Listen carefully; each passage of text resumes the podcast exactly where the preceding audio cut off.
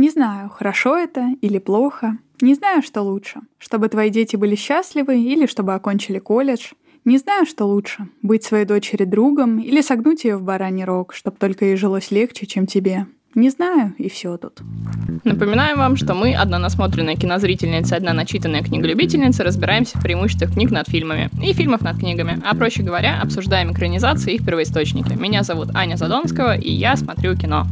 Меня зовут Ира Торова, и я читаю книги. Всем привет! Сегодня мы будем обсуждать роман Стивена Джбоски «Хорошо быть тихоней» 1999 года и экранизацию 2012 года, которую режиссировал он сам. Давно мы с тобой этого ждали. Любим эту книгу и любим этот фильм, так что сегодня, я надеюсь, будет такой выпуск. Душевный. Душевный, типа выпуска про Оливию Китридж, наверное.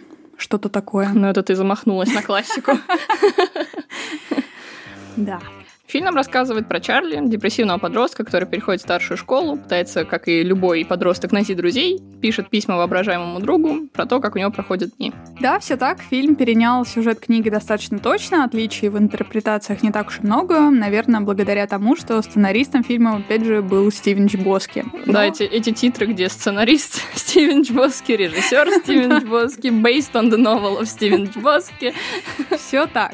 Но все-таки немножко различий есть, и мы сегодня постараемся о них рассказать. Джбоски один из, наверное, самых неплодовитых авторов, которых я знаю. Он написал всего лишь две книжки, но, с другой стороны, мы же ведь с тобой не говорим про Тома Форда, что он снял всего лишь два фильма. Зато каких? Зато каких, вот именно, это важно. Плюс Джибоски, как и Том Форд, занимался очень много разными другими делами, помимо написания книг. Короче, он даже имел в доставниках номинанта на Оскар Стюарта Штерна, он сам учился на драматурга, и он не скоро дошел до художественной литературы, но в 99 году он выпустил свой первый роман «Хорошо быть тихоней», и здесь, если честно, отмечу сразу, что оригинальное название «Perks of Being Wallflower» мне нравится намного больше, потому что хорошо быть тихоней — это какое-то название ни о чем что хорошо, а что может быть плохо, быть тихоней. И это какое-то именно утверждение в пространство. Ну, это, мне кажется, кстати, какое-то устойчивое выражение, что вот это вот хорошо быть, это вот откуда-то пошло. То есть так же, собственно говоря, как и perks of being, это тоже устойчивое, по-моему, выражение. Часто где-то да. используется. Ну, наверное, мне бы чуть больше понравилось, если бы это были плюсы все-таки быть тихоней или, mm. не знаю, что-то что-то такое, чтобы было по смыслу. Ну, тут в целом ты же можешь поспорить с этим утверждением, что хорошо или плохо, это все-таки как раз относительно, и об этом и фильм, поэтому... Ну, да, да. А, короче, следующая книга Стивена Чбоски вышла только спустя 20 лет после первой. Даже несмотря на то, что первая наделала шуму и была очень успешна, в нулевых особенно. И вторая его книга кардинально отличается и стилем, и подходом автора, и жанром. И сам Стивен говорил, что он очень боялся взяться за что-то другое, потому что подозревал, что успешность его дебюта была случайной. И мне, несмотря на все очевидные всем, наверное, читателям минусы в виде толщины в тысячу страниц, его книга «Воображаемый друг» все-таки тоже понравилась. Как говорила Аня уже в прошлом эпизоде, он теперь просто обязан срежиссировать ее экранизацию тоже. Ну, она достойна экранизации уровня «Очень странных дел», по моему вообще мнению. Единственное, конечно, что концовка, ну, очень затянута. Скорректировать бы, вот сократить немножечко, было бы супер. В этот раз просто с автором сценария должен быть не Стивен Джиповский, а кто-то другой, кто будет отсекать эти все затянутые ненужные Человек моменты. с ножницами. Ну да. И, собственно, экранизацию Тихони Джибоски тоже снял частично из-за страха оказаться нереализованным автором, потому что после того, как он надел шум и был очень успешен с «Хорошо быть Тихоней», он долгое время не сделал ничего столь же выдающегося, и это его мучило какое-то время, поэтому он решил сам еще экранизировать свою же историю. Но мне кажется, что со второй книгой он все-таки переборол неуверенность, ее очень ждали, и, как он сам говорит, он очень хочет писать дальше теперь. Да, я сегодня могу немножко похалявить, потому что у нас режиссер и писатель одна личность, мы можем с тобой так разделить немножко информацию, поэтому я, наверное, больше немножко поговорю про фильм, но упомяну, конечно, что это второй полный метр для Джибоски режиссера, он уже успел поработать сценаристом до этого, так что какой-никакой опыт в кино он имел. Фильм прошелся по всяким молодежным премиям, был номинирован в категории «Лучше адаптированный сценарий гильдии сценаристов», выиграл «Независимый дух», «Teen Choice Award», «Глад», ну, еще там кучу всяких наград, номинаций тоже было еще очень много. Фильм был тепло принят, собрал 33 миллиона по всему миру против 13 миллионов бюджета, что в целом, ну, сойдет для Смотря такого фильма. какая была рекламная кампания. Не знаю. Учитывая связи Боски, я думаю, была хорошая рекламная кампания. Надежда есть, тем более как бы на волне как минимум постригшейся Гермиона с первой ролью. Я думаю, это была большая, большая как минимум сарафанное радио. Да, да. Я где-то прочитала, что ходят слухи, что изначально права на фильм купил Джон Хьюз, планировал снять в роли Чарли Шайла Лабафа и Кирстен Данст в роли Сэм. Интересное вообще сочетание, но он оставил сценарий незавершенным, и вообще эта информация я не нашла ей прям точно подтверждения, поэтому, возможно, это только слухи, но я считаю это забавным фактом про этот фильм. Но он бы тогда и вышел, я так понимаю, намного раньше. Да, конечно, это, где-то, это был где-то 2006, по-моему, в 2009 умер Хьюз. Угу. А, то есть, ну вот незадолго до его смерти, там за год, за пару лет. Окей но кастинг не очень себя представляю, да. как это было бы сейчас, но, наверное, было бы забавно. Также забавно, что фильмом занималась продюсерская компания Джона Малковича, и вот его персона у меня в голове вообще тоже никак не вяжется с историей Чарли. А, я сразу представляю эту гифку, где «What the fuck is this?» Но они, кстати, оказывается, еще и Джуну продюсировали, так что, ну, в целом сочетается mm-hmm. теперь после этой информации. По словам Боски, у него вообще была блестящая команда, которая помогла ему снять историю так, как он хотел. Он смог сосредоточиться именно на том, что он чувствовал, и они просто его так немножечко на рельсы подталкивали, когда он чуть-чуть уходил куда-то в дебри, и а, у него получилось сформировать классную историю про опять про то, что он уже знает. Ну, после «Хорошо быть тихоней» Боски, кроме прочих проектов, еще он написал сценарий к перезапуску «Красавицы и чудовища». В 2017 году он снял «Чудо», который тоже был очень тепло принят. И вот недавно он экранизировал бродвейский мюзикл «Дорогой Эван Хэнсон», который я, может быть, тоже когда-нибудь посмотрю, потому что там играет чувак из сериала «Политик», который прикольный. Но опять там все та же самая тема, что подростки страдают, пишут письма. В этом контексте достаточно забавно, что воображаемый друг наконец-то не про подростков. Он совсем про детей. И из-за этого он в два раза более жуткий. Да, это так. По поводу «Хорошо быть тихоней» перед тем, как мы перейдем в спойлер-зону, хотелось бы несколько слов сказать о том, что вот есть, и я обычно люблю такие книги, когда они мне попадаются, такие, после которых очень хочется помыться. Даже не то, что в плохом смысле, но скорее хочется их как-то себя сбросить после прочтения, потому что они тяжелые, они очень мрачные, грязные и так далее. Вот для меня хорошо быть тихоней, наверное, относится к противоположной категории, то есть они сами по себе как очищение воспринимаются прям как душ, который из тебя как будто бы смывает вот эту грязь, налипшую в твоей обычной жизни. В первое прочтение я, мне кажется, приняла историю не так хорошо, а сейчас Анатолий в мое настроение как-то очень удачно в такое осеннее попала. Может быть, я ее просто со временем лучше поняла, не знаю. Но я посмотрела свою оценку в Goodreads в первое прочтение несколько лет назад, и там было три звезды из пяти, но сейчас я с полной уверенностью влепила пять звезд из пяти, настолько она мне зашла. Ты так, ты так вела к этому, что я подумала, что ты скажешь, я с полной уверенностью лепила четыре звезды. Нет, ну, кстати, да, это важно отметить. Я пять звезд из пяти ставлю достаточно редко. В этот раз очень заслуженно поставил, как мне кажется. Ну да, это тоже один из моих комфорт-фильмс, так скажем. Несмотря на то, что он, конечно, понимает очень грустные темы, но он очень камерный, индюшный. Он ощущается как такой старый свитер, который ты уже знаешь, где он тебе там, как вообще сидит на тебе. А, это не идеальный фильм, но я всегда очень проникаюсь его эмоциями, юношеским максимализмом героев, так что мне всегда очень приятно к нему вернуться. Здесь мы ненадолго прервем наше повествование. Напомним вам, что наш подкаст вы можете найти на всех доступных площадках. Это Яндекс Музыка, это ВКонтакте, Castbox, Apple Podcast.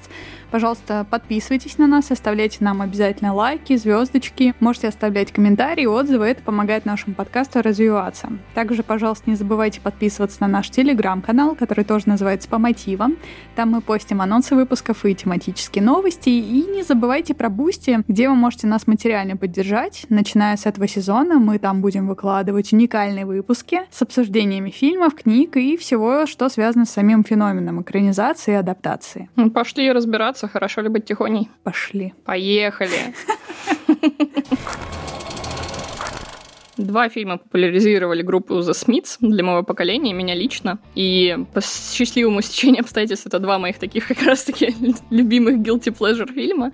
Это «Хорошо быть тихоней» и «500 дней лета», про которые я уже, мне кажется, тысячу раз говорила. Оба фильма мне очень нравятся, но Смитс я так не полюбила почему-то. Не знаю, как-то вот так у меня не зашло еще все еще ни разу. Но при этом считаю фильм очень знаковым для нашего с тобой возраста. Мне очень всегда нравится смотреть, как тут Гермиона постриглась, пытается не быть Гермионой. Аутичный Перси Джексон, трехкратная лауреатка премии Эми Джулия Гарнер, появляется на секунду, еще даже не зная, как Азарк изменит ее карьеру. Эзра Миллер все еще не вламывается в дома к людям. И, в общем, сидишь и вот как Ди Каприо в том меме, тыкаешь в экран, вспоминаешь, откуда все эти люди. И, и мне это всегда очень доставляет такое киномания дофамайнское удовольствие, когда я просто знаю имена людей.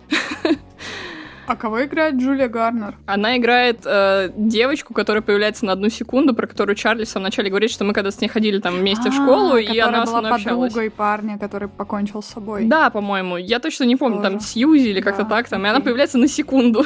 Мне кажется, когда я смотрела «Хорошо быть тихоней», ну, по крайней мере, первый раз, наверное, его видела пару раз, а, я вообще еще не знала, кто такая Джулия Гарнер даже, потому что Азарк тогда еще не было, и она еще не прославилась так сильно. Вообще очень прикольно ты как-то свела это про Смитс, потому что я даже никогда не сравнивала эти два фильма в таком контексте музыки, хотя на самом деле музыка и там, и там это очень важная составляющая сюжета. Книга Чарли вообще дает тебе готовый плейлист, когда он записывает кассеты, то там он перечислен полностью, поэтому можно себе его прям добавить и во время прочтения слушать. Он очень даже неплохой, даже без песни Боуи Heroes. Ну, кстати, продюсеры спорили с Джибоски, говоря, что ну не могут подростки того времени не узнать песню Боуи. Я, кстати, тоже никогда даже не задавалась этим вопросом, реально, что они такие тупые, это же, блин, Боуи. Это Питтсбург. Может быть, может быть, там все так. Ну, да, и как минимум, ну как могли ее несколько месяцев искать, если она им так понравилась? То есть тоже, по идее, трудностей у них не должно было возникнуть, но Чбоски как бы решил, что Heroes будет более эмоционально звучать, чем оригинальная песня Fleetwood Mac, которая там была, которая Landslide. Ну, в целом я с ним согласна, она, конечно, гораздо более тебе драйва дает в тот момент. Ну, под эти все сцены в тоннелях песни Heroes очень хорошо заходит. Мне она даже не очень нравилась до фильма, и она настолько плотно ассоциируется с этим фильмом, что, наверное, Джибоски действительно был прав, когда именно ее выбрал. Но на самом деле для меня было главным, что когда ты читаешь книжку, то ты получаешь не только этот плейлист, который можешь собрать, но еще и дополнительный список книг, который за год этот, э, что происходит событие, прочитывает Чарли, который ему дает его учитель по литературе, и то и другое очень классно дополняет историю и делает ее, во-первых, ближе к нашему миру реальному и очень классно добавляет атмосферы, потому что этот саундтрек, естественно, да, ты включаешь на заднем плане во время прочтения и можно прям полноценно погружаться. А еще сцена станции на школьном балу, где Чарли стоит в углу, очень напоминает Скотта Пилигрима. Ну и Мэй Уитман и Джонни Симмонс оба играют и в Тихоне, и в Скотте, так что, конечно, я сразу начинаю думать про сходство типажей Сэма Рамоны, и которая, ну, всем известная Manic Pixie Dream Girl, mm-hmm. и сам с самого первого кадра через взгляд Чарли идеализируется, ну, просто до невозможности. И, кстати, еще одна связка получается с 500 дней лета, потому что там тоже была своего рода Manic Pixie Dream. Да, да, бы. кстати говоря. Эх, слишком, всё. слишком популярный троп. Да, но в этом, наверное, для меня был чуть ли не единственный минус истории, потому что герои здесь очень архетипные, и они не будут выходить из своих образов всю историю. Хотя, наверное, это то, что делает весь фильм и книгу настолько комфортными, потому что ты можешь себе представить все, что будет происходить, мало что там тебя удивит или выбьет из колеи, и, наверное, единственные персонажи, которые ощущаются более-менее нестандартно, это как раз сам Чарли и его тетя Хелен, которая тоже достаточно нетипичный э, персонаж для таких историй, и на самом деле, если подумать, то Чарли не сильно отличается от книжного Форест Гампа, например. Я не могла отделаться от этого сравнения. Мы, наверное, его не будем обсуждать никогда в наших выпусках, потому что я буду просто прожигать жопой стул весь выпуск, потому что я не люблю эту экранизацию вообще. Ну, в общем, да, и помимо всех тех сравнений, которые мы с тобой уже привели, еще очень, на мой взгляд, забавная перекличка здесь идет с фильмом «Чарли», а это экранизация книги Дэниела Киза «Цветы для Элджернона», которая тоже очень схожа и по стилю, и по сюжету, потому что это, во-первых, тоже и пистолярный роман, тот же очень атипичный и такой чистый, очень невинный главный герой, как и в «Хорошо быть тихоней». Еще эта тема, кстати, если вам интересно, раскрывает очень классный нетфликсовский ситком, который называется Atypical. Офигенный. Если вам интересен быт подростков с расстройством аутистического спектра, то обязательно его посмотрите. Мы с тобой сейчас, как вот в этом меме э, из э, Филадельфии всегда солнечно, когда они рисовали схему на доске, где типа все, все, все связано. Да, да, да. Но мне кажется, в этом вообще кинематограф нулевых во многом потому что, во-первых, все связано, и, во-вторых, фильмы были так похожи друг на друга, и когда настолько много использовался вот этот обычный парень, главный герой, который такой парень, типа, и который вообще ничем не примечателен. Ну, мне еще кажется, что это все все еще намекает нам на вот эту всю подростковую историю про то, что ты ищешь себе идолы и какие-то образы для подражания, mm-hmm. и, собственно говоря, там какие-то фильмы и книги, которыми явно Чбоски тоже вдохновлялся, это все тоже туда же отсылает, начиная, блин, с того же Хьюза с его клубом завтраком. Да, конечно. То есть это все, ну, пропитано друг другом, и это как раз нам рассказывает про то, как дети все это смотрят и впитывают в себя.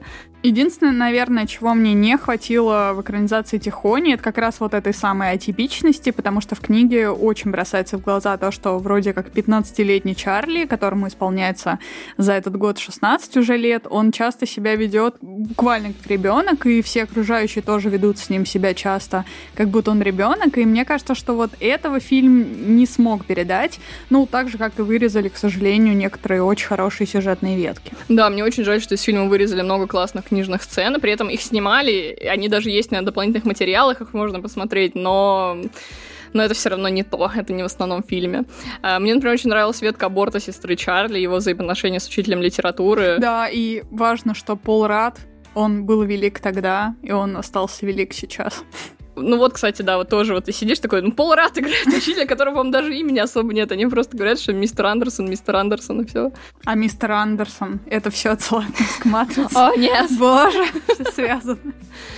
Ну, в общем, да, фильм как бы и так сильно перегружен подростковыми темами, наверное, поэтому они вырезали другие ветки, потому что, на мой взгляд, некоторые ветки стали даже немножко поверхностными из-за объема их количества в фильме. А, у фильма очень классная атмосфера, но мне иногда чуть-чуть не хватает в нем последовательности, потому что ты буллинг, и наркотики, и травмы, насилие, и гомофобия, и внутренние, и внешние, неразделенные влюбленности, в общем, куча всего. И иногда это кажется немножко бессистемным и олиповатым, но если вдуматься, это же классно уживается с подростковым подростковой неуклюжестью. То есть мы все такие были. Да, а, знаешь, я вот э, ознакомилась с кучей негативных отзывов на книгу, потому что это очень интересно делать, читать негативные отзывы на книгу, которая тебе очень понравилась. И я могу сказать, что они для меня как-то на две категории поделились, потому что первые читатели, они вообще не поняли заход с тем, что Чарли не совсем здоров. Они скорее ее восприняли как такого глуповатого парня, почему-то плачущего в каждой главе, и это многих раздражало. А вторые вообще как будто забыли, каково это быть ребенком и подростком. Они вообще не смогли проникнуться проблемами Чарли тем, что его волновало. И вторая категория в основном осуждает все происходящее, особенно такие стандартные для подростка вещи, там алкоголь, то, как они переживают о друзьях, как они переживают о своей первой любви, какой-то первый сексуальный опыт и так далее. Но я этих читателей, конечно, не, не хочу осуждать, просто ну, примем то, что они уже как будто слишком взрослые, наверное, внутри своей головы у них абсолютно потерян контакт с молодостью. И мне тоже показалось, что и фильм, и книга выдержаны в очень легком и подростковом, и очень пафосном что иронично духе. И вот эти размышления Чарли, они достаточно правдоподобными мне показались, несмотря на то, что Чебоски все-таки писал, ну, уже когда вышел сам из подросткового возраста, и все это очень любопытно как-то вышло. И, естественно, Чебоски очень много перенес на Чарли своего юношества, поэтому, наверное, и получилось так здорово. Мне еще очень нравится, как фильм вплетены флешбеки. Они такие короткие, тревожные вспышки, при этом они передают какую-то неистовую, вообще неземную печаль. И вся ветка тети Хелен, чувств, которые она вызывает в Чарли сделано очень тонко, такие прям микрофрагменты, обрывки. И ты действительно чувствуешь, будто ты подглядываешь за чем-то очень-очень сокровенным и травматичным. Блин, знаешь, э, в книге на самом деле оказалось, что не очень-то сложно догадаться о главном твисте про тетю Хелен, э, потому что намеки раскиданы, включая то, что сама Хелен тоже пострадала от сексуального насилия в молодости, о чем говорится вообще в самом начале книги. И, в принципе, о том, как она была несчастна, тоже говорится достаточно рано, поэтому действительно Джибоски так хорошо это все скомпоновал в книге, что поверить в то, что она с Чарли сделала, к финалу очень легко, прям все становится на свои места, и все очень очень красиво складывается для читателя. Мне Чарли, конечно, до безумия жаль. Он такой сам мягкий, добрый, наивный парень. Этот бедняга вообще не может найти себе место. Пытается как губка впитать интересы своих друзей, просто чтобы сблизиться и понравиться им. Травма сломала его, и он чувствует безумную нужду нравиться кому-то любой ценой. Он даже с Мэри Элизабет случайно начинает встречаться, просто потому что боится ранить ее чувства. Это, конечно, отдельная ветка этого фильма. Э, Сэм, Патрик, их компания, они, наоборот, такие ребята, которые уже очень взрослыми пытаются себя считать раньше времени, такие ауткасты, которые э, возвели свою одинаковость в абсолют, стали хипстерами, не знаю, первыми, наверное, на экране такими или нет, я, честно говоря, не могу сказать. Но вот как раз особенно Мэри Элизабет показательная ветка, потому что видно, как она пытается соперничать за внимание Сэм, но при этом постоянно идет на поводу каких-то веяний моды. Я тут, наверное, не могу с тобой согласиться, потому что вот мне вообще не хотелось Чарли жалеть. Эм, об этом фильме, об этой книге все обычно цитируют эту фразу о том, что мы принимаем только ту любовь, которая, как нам кажется, заслуживает, которую как раз говорит герой Пол Рада. Но для меня главной не она стала сейчас, когда я перечитывала, для меня стала главной цитата о том, что впервые в жизни от столкновения с чем-то хорошим мне захотелось улыбаться, а не плакать. Что тетя Хелен для него не стала каким-то ужасным человеком, когда он вспомнил о том, как она его растлила в детстве. То есть она осталась в его воспоминаниях той же женщиной, и не потому, что она какого-то прощения заслужила, а просто потому, что он решил, что для него самого так будет лучше. Лучше сохранить все хорошие воспоминания, в том числе, которые она ему принесла, и не зацикливаться на ее проступках. Ну, конечно, у нас фильм и книга, и вся эта история ведет к позитивному концу. Мне его жаль именно из-за того количества боли, которое он через себя пропускает. Когда он в финале ловит срыв, нам показывают, что он болит, ну, не только за себя, еще и за всех своих друзей, за сестру, за тетю Ле... Лену. За тетю Лею. В общем, каждый удар Чарли принимает на себя, и я не могу ему не сочувствовать. Хочется забрать часть его боли так же, как он забирает ее у других. Да, я согласна. И удивительно, что вот эта травма детства и другие проблемы с его здоровьем, которые очевидны, когда особенно ты читаешь книгу, они как будто его сделаны не просто аутичным, а скорее каким-то гиперэмпатичным. То есть любая тревожная ситуация, даже какая-то незначительная, для него сразу в слезы выливается.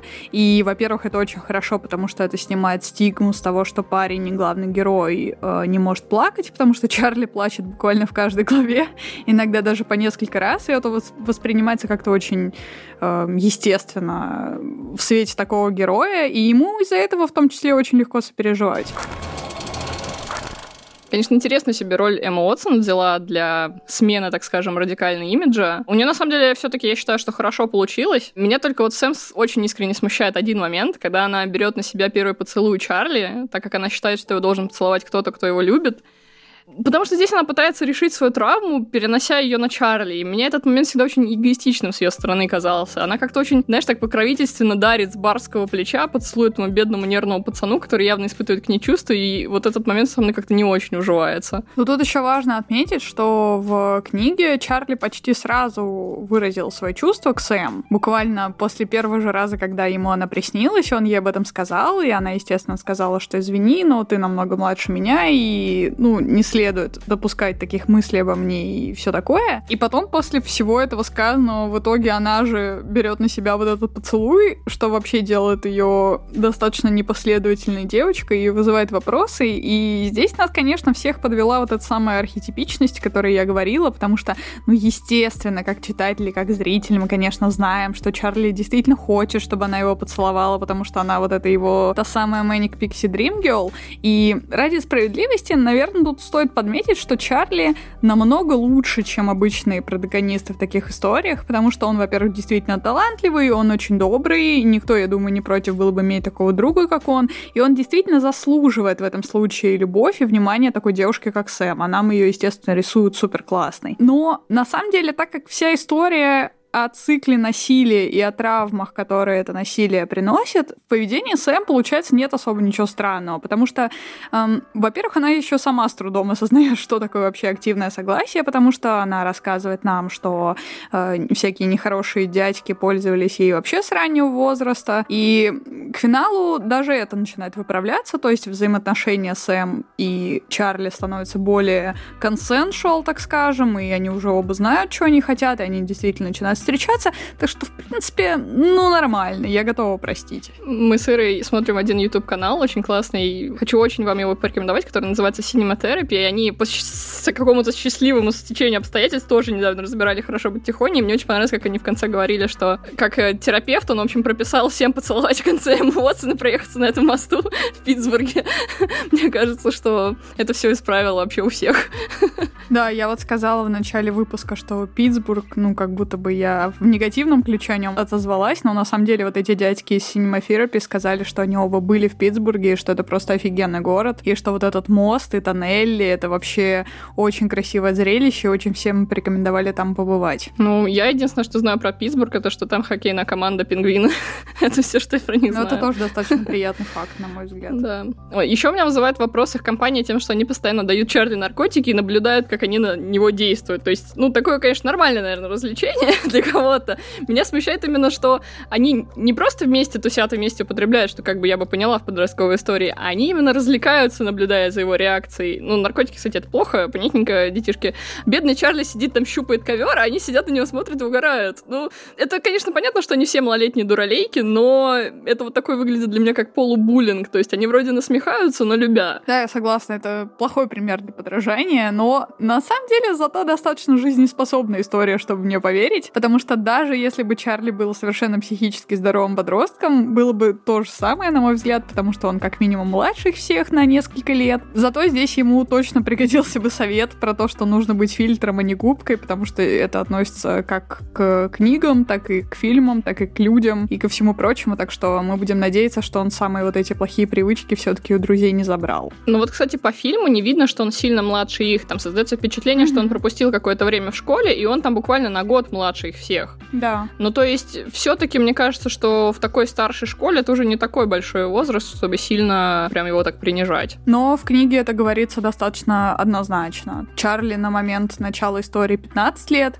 а ребята в этом году выпускаются из школы, то есть им по 17-18. Ну, все-таки в этом возрасте, на мой взгляд, это еще имеет значение. Именно поэтому Сэм с самого начала говорит Чарли, что извини, но ты для меня как младший брат слишком маленький, поэтому даже можешь не думать о том, чтобы мы с тобой бы встречались. Я очень удивился, узнав, что Эзра Миллеру было всего 17 лет, когда они все снимали. И он был самым младшим из троих. А сколько было Эми Уотсон, интересно? То ли 21, то ли 23, вот я не помню. Ну, в целом они там все смахивают на подростков. Пусть не на 15-16-летних, но в отличие от фильмов начала нулевых, где там 30-летние обычно играли школьников, это, конечно, тоже достаточно большой шаг вперед. Ну да, Лерману вроде 18 было, то есть, ну, в целом сойдет. Ну, плюс-минус. Они еще все такие типажи, которые выглядят достаточно молодо даже и сейчас. Но они прям все явно очень сдружились. Я посмотрела несколько интервью, и там особенно был какой-то очень странный момент, где явно у меня было ощущение, что Логан, Лерман и Эзра Миллер, ну, какие-то, в общем, немножечко под какими-то веществами, потому что они просто сидят вдвоем, угорают над любой вообще фигней.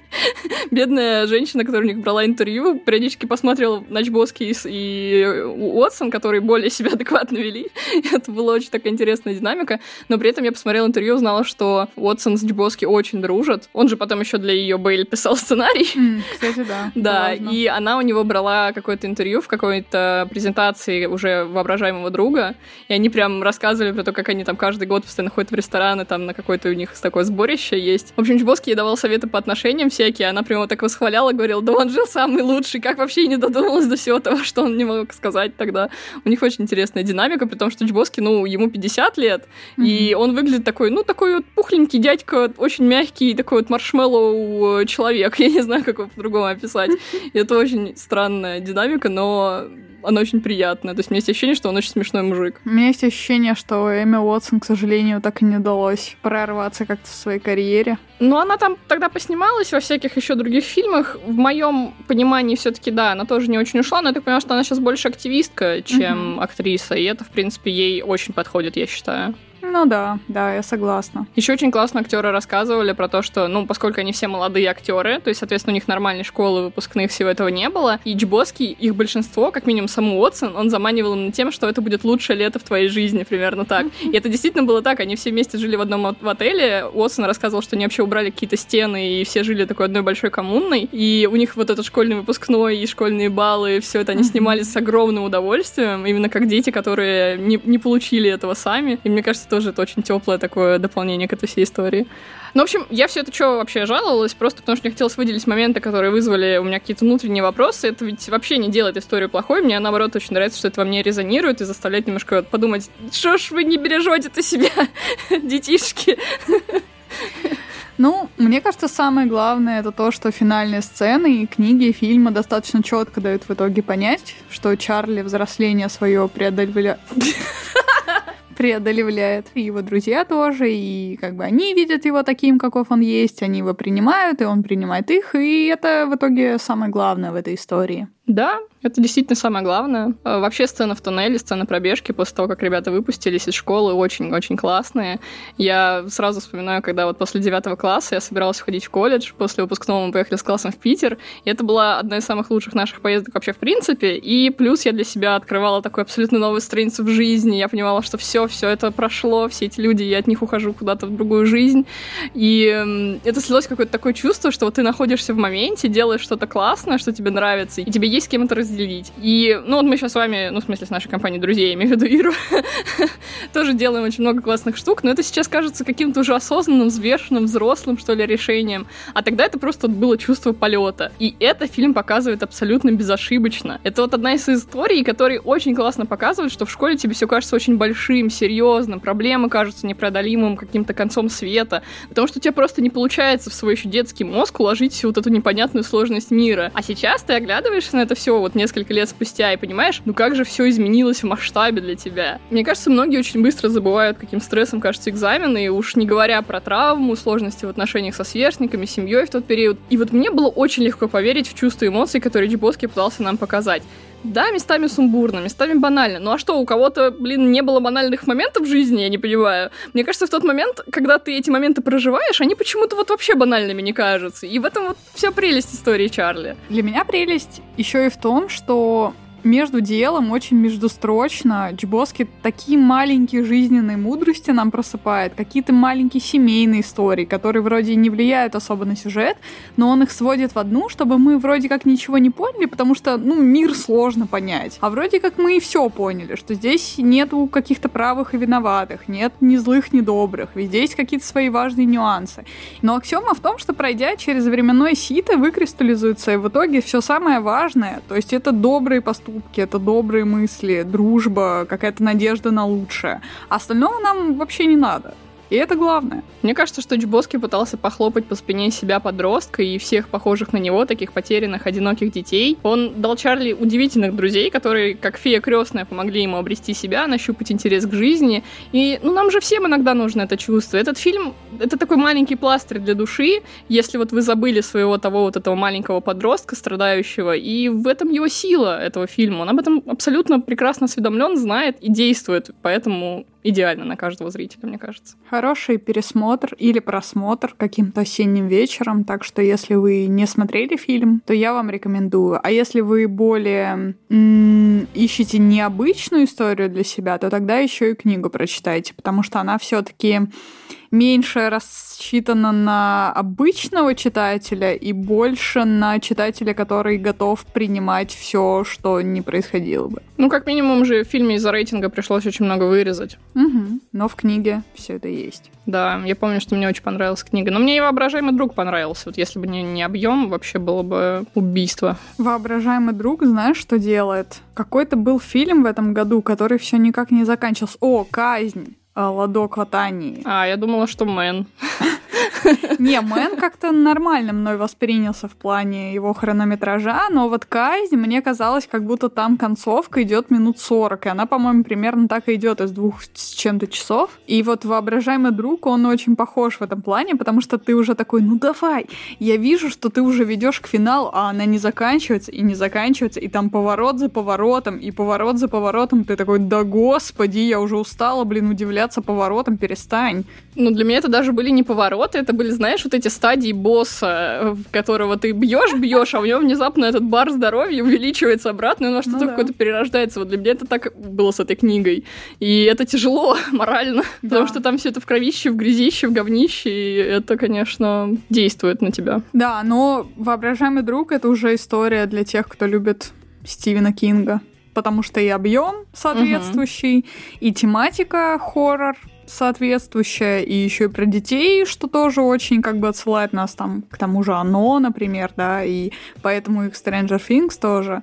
Ну, в общем, это уже для другой категории читателей, как по мне. Джибоски поменялся за эти 20 лет все-таки. Ну, на этом мы закончим наш сегодняшний эпизод. Мы напомним вам, что наш подкаст вы можете найти на всех доступных площадках. Это Яндекс Музыка, ВКонтакте, Казбокс, Apple Podcasts. Пожалуйста, подписывайтесь, ставьте нам лайки и звездочки, оставляйте комментарии и отзывы. Это очень помогает нашему подкасту развиваться. Также не забывайте подписаться на наш телеграм-канал по мотивам. Там мы постим анонсы выпусков, тематические новости, мемы в основном. А, не забывайте, пожалуйста, про Boosty где вы можете нас материально поддержать. И начиная с этого сезона мы там будем выкладывать уникальные выпуски, а не дополнение к текущим. Надеемся, вам это очень понравится. В следующий раз, так как будет Хэллоуин, который мы очень любим и ждем, каждый год. Мы обсудим фильм, который до сих пор на многих зрителей наводит страх. Это «Муха» Дэвида Кроненберга 86 года. И мы, конечно же, затронем и оригинальный фильм 58 года, потому что «Муха» — это был ремейк. И обсудим и рассказ Жоржа Лонжелана, на основе которого это все было снято. Ну, в общем, мы с твоей любовью к Кроненбергу, я думаю, могу просто помолчать весь эпизод, и ты просто все расскажешь. Ой, да, слушай, я даже не готовюсь к подкасту уже. По-моему, посмотрела столько интервью всяких на эту тему, на тему создания мухи в том числе, и всяких там сравнений, обсуждений. Так что я, конечно, жду. Давай просто ты в этот раз за меня текст напишешь, а я просто прочитаю. И я предлагаю сделать так, я посмотрю все фильмы по мухе и весь YouTube на тему мухи, а ты прочитаешь небольшой рассказ и расскажешь про него. Неплохо, неплохо было бы, да. Ну ладно, мы решим ближе к делу. А вам большое спасибо за прослушивание и всем пока. Пока.